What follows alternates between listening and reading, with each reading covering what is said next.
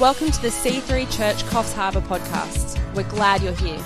We pray that you'll be blessed and encouraged by this week's message.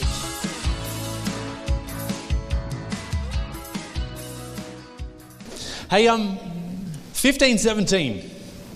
It's an incredible year.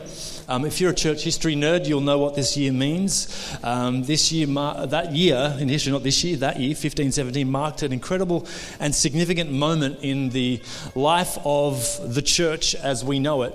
And our lives, whether we realize it or not, 500 years later, are, are impacted by how we encounter God, how we understand God because of what happened at that particular time in history. At that particular time in history, a man named Martin Luther, who you probably would have heard of, um, he was a theologian, a very educated man, had a history in law, a very intellectual human being, and through his study of Scripture, started to realize that the, the, the, the, mainstream church, the Catholic Church, was actually preaching and teaching a doctrine that was actually incorrect. It was actually going against what Scripture actually taught. And because the average person didn't have access to the Word of God like you and I today, believe it or not, in 1517 there was no YouVersion app you could just download on your phone and just read the Bible for yourself. They didn't even have that. They didn't even have hard copies like this in 1517 that the average person could have. But Luther was a very well read man. He read it. So the people would just believe whatever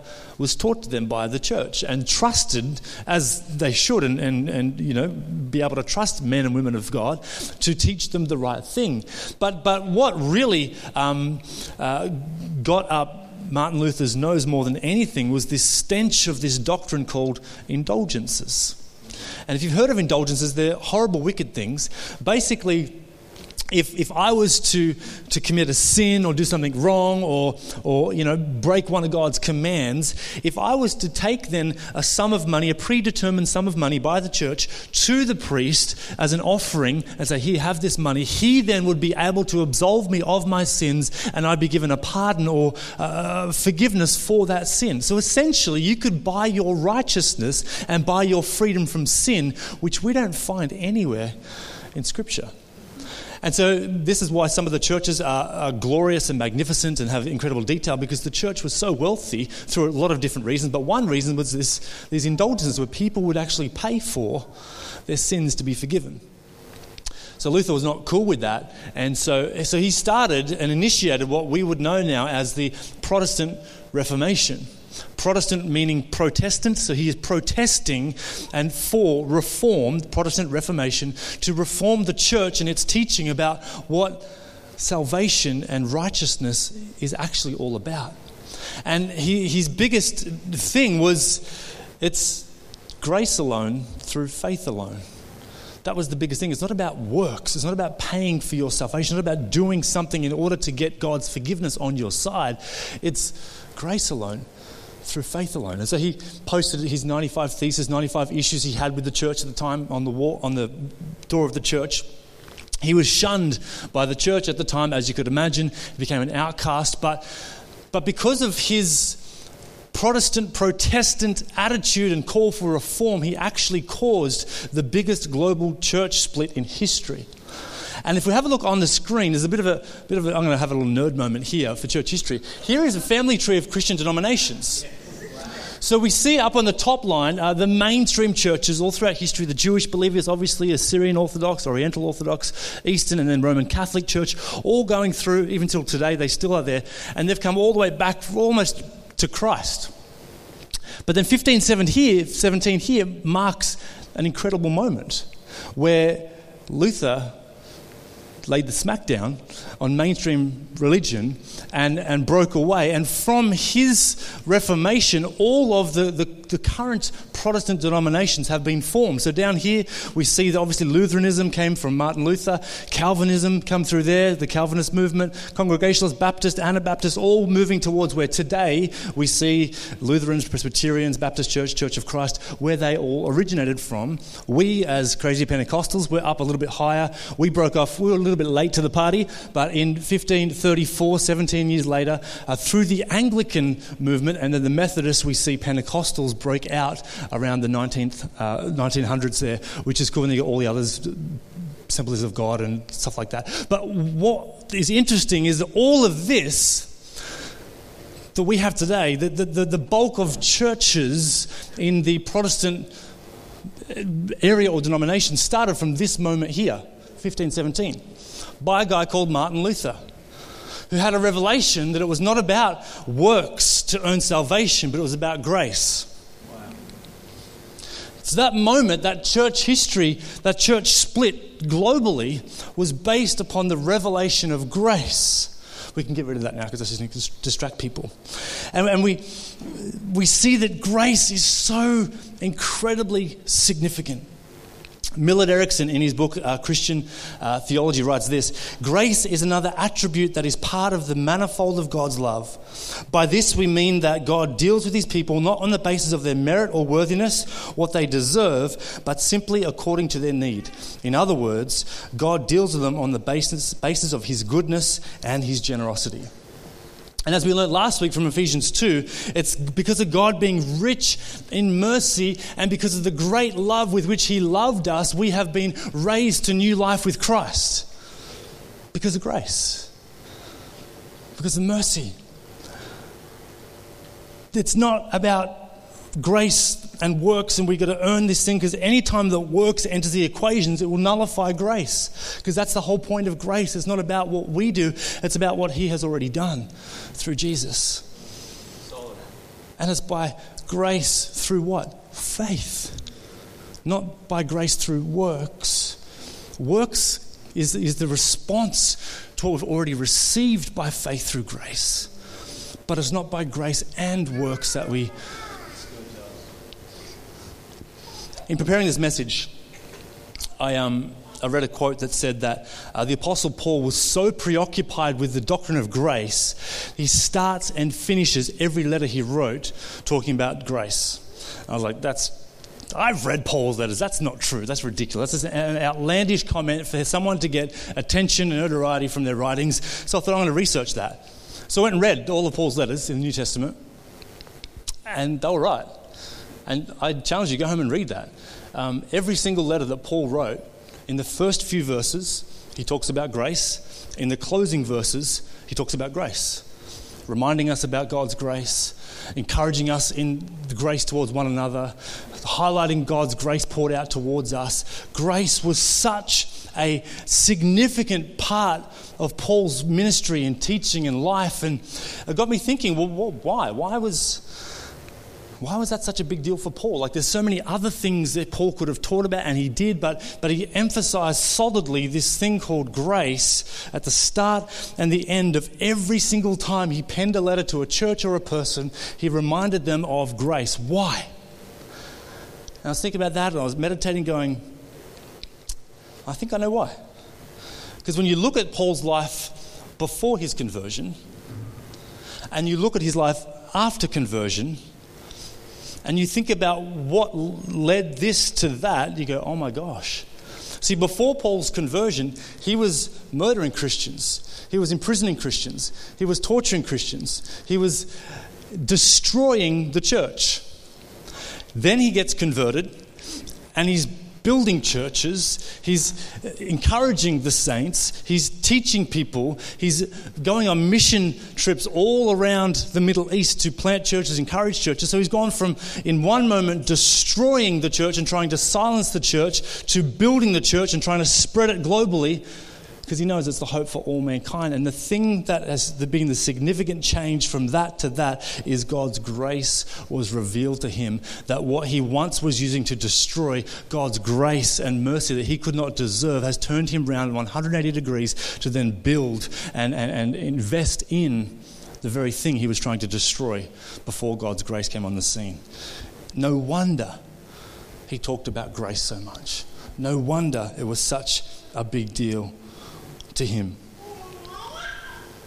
So we've been looking at um, the book of John. You probably think, why are you talking about grace? This is Christmas. Talk about baby Jesus. Actually, it was funny this morning. I walked in during practice. I was talking to Mandy and watched the music team rehearse, and baby Arrow, um, who's like a couple months old, is in his little jolly jumper bouncer thing there asleep. And then Ali, who's like heavily pregnant, is here. It's like, oh, there's baby Jesus, and there's, oh, there's Mary, and then had Joseph on keys over here. It was just like, it's like the full nativity scene. we were in awe and wonder. It was amazing. It was very good. Very, very good. So, why, why am I talking about this grace so much? Well, as I said, we've been looking through the first chapter of John, in particular, the first 18 verses of John over the last month, is through December. And we've looked at how Jesus, because we've got to remember too, like when we're talking about Christmas, we're not talking about baby Jesus. We're talking about the impact of Jesus, the, the significance of what Jesus has accomplished. Not just the fact that he came, but the fact that he lived, the fact that he died, the fact that he was resurrected. It's the whole package.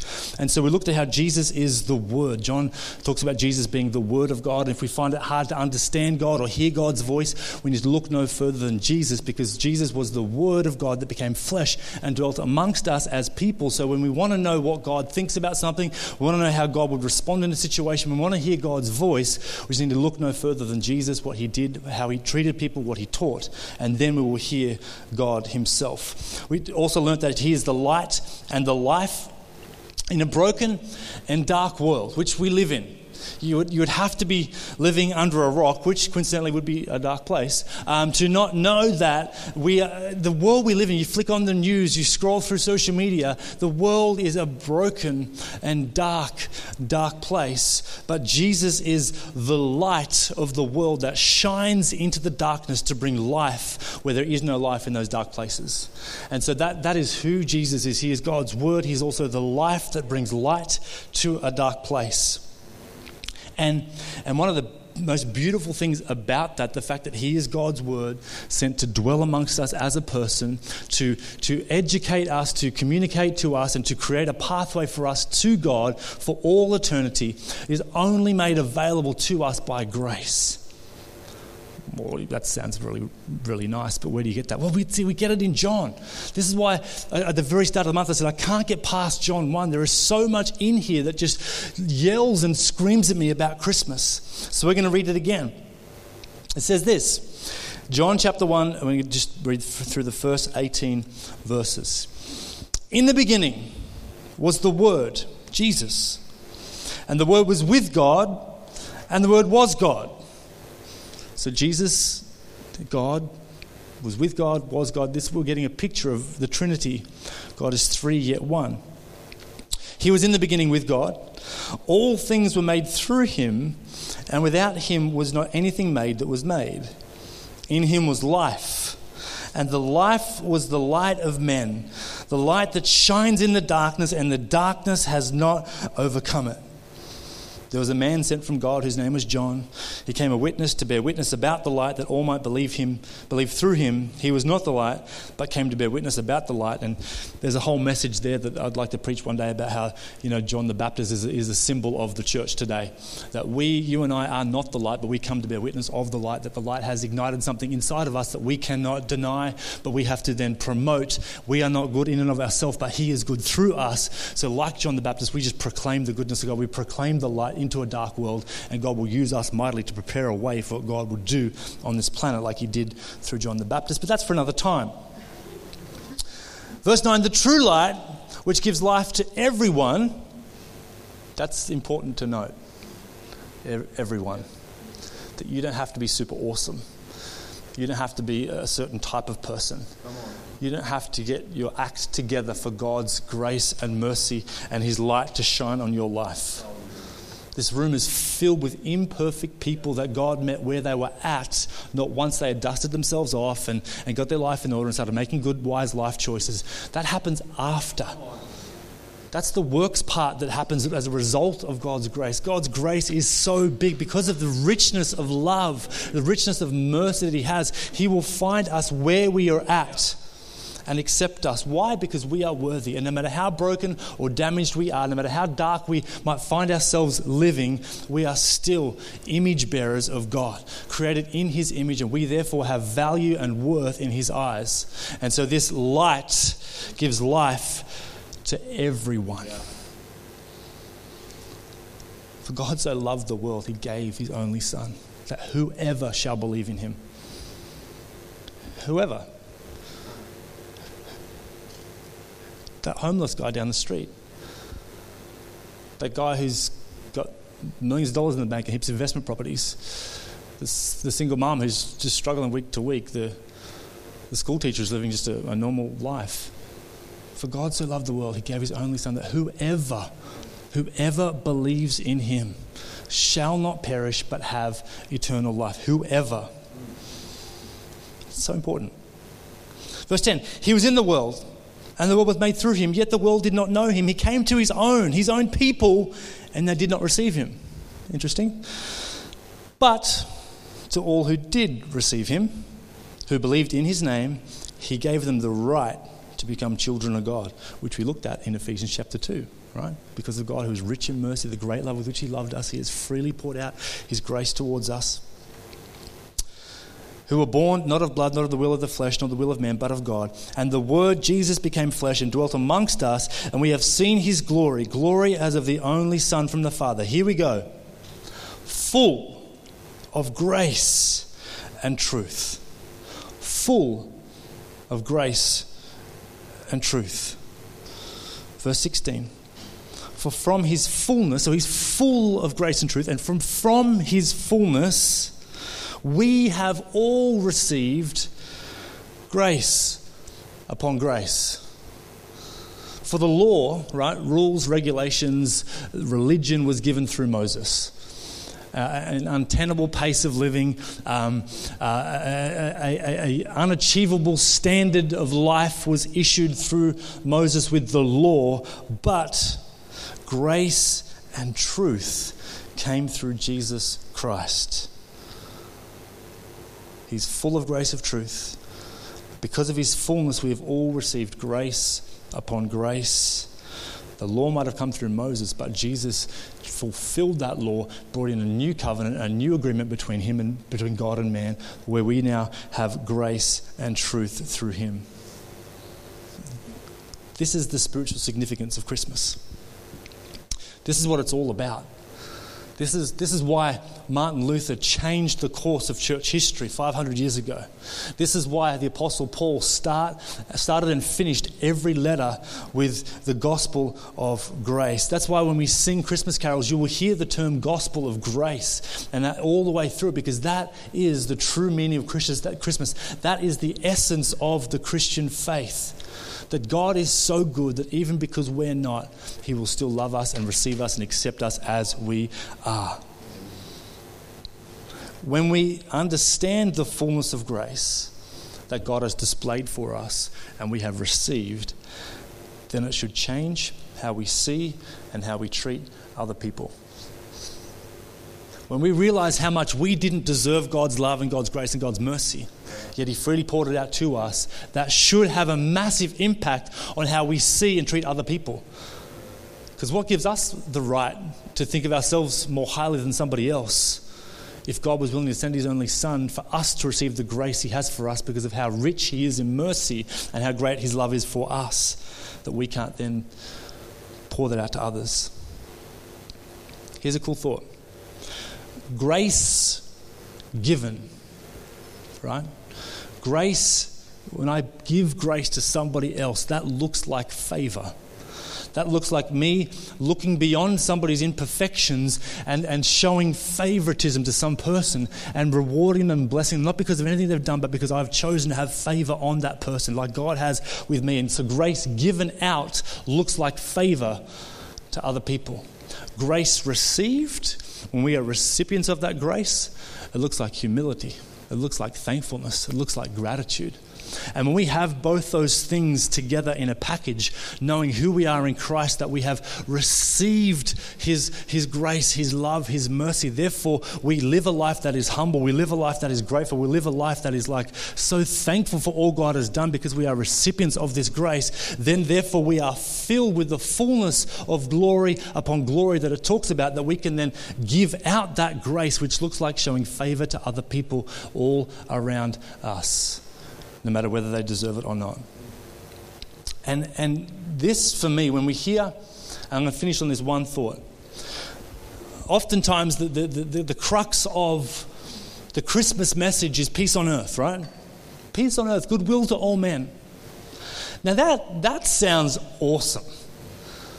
But I've watched the news. I'm a little bit aware of what's actually happening in 2019 on planet Earth, the corruption that is at play, the debauchery that is at play, the, the selfishness and pride that is, that is evident amongst billions of people on this earth. So when I hear a thing like peace on earth, I go, that's not possible. Physically speaking, like really, like to, to think about the, um, the, the towers and powers that would have to tumble and fall these people and these authorities that have such a grip on the culture of this planet, they would have to release that grip, which is a big thing to ask, in order for peace on earth to come because of the amount of corruption. Goodwill to all men, yeah, that sounds good, but not likely to happen. So, as novel and as noble as peace on earth is, if that's the story of the Christmas message, how is that possible? Well, I, I think it is possible. And I think how, how that plays out is, is not, a, not an overnight thing, like it won't happen overnight, but it will happen. I think it's, it's when one person gets a revelation of God's goodness and grace that they have received from Him and chooses to distribute that to other people, one at a time, that's, that's how we literally change the world. When, when I get a revelation of this grace upon grace that I haven't earned, but God poured out to me because of how rich He is in mercy. That even though I was dead in my trespasses and sins, but because He sent Jesus into this world to live a sinless life and to create a new covenant between people and, and God, because I have received this grace, then I can distribute that by loving my wife better I can distribute that by being a greater dad, creating opportunity for my kids. I can be that by being a selfless neighbor that will just be attentive to the needs of people around me. I can be that by being generous to that person who's in need and, and in lack. And so not only am I a recipient of this grace, but I'm a distributor of this grace. And the more we receive, the more we distribute. That is how we have peace on earth and goodwill to all men. And the more of God's children that get a revelation of that and actually live out what they believe, they take the truth from their heart and put it in their hands the more we're going to change this world. That's the Christmas message. That's what it's all about because we have received grace upon grace. And the religious people don't like that because it's about works, right? I've got to do, I've got to do, I've got to do. No, no, no. Just got to be and just respond from who you already are. Through Moses, the law came. Unrealistic standard for us to live by, which is why Jesus had to come to fulfill that, to start a new way so we can just receive this grace. And the grace we receive gives us the gifts that we need to distribute to others. Freely we have received, freely we give, right? That's how we have peace on earth. That's how we display goodwill to all men. Thanks for tuning in to the C3CH podcast. We trust this week's message inspired and encouraged you. We hope to see you in one of our services soon. For more information on C3 Church Coffs Harbour, visit www.c3ch.com.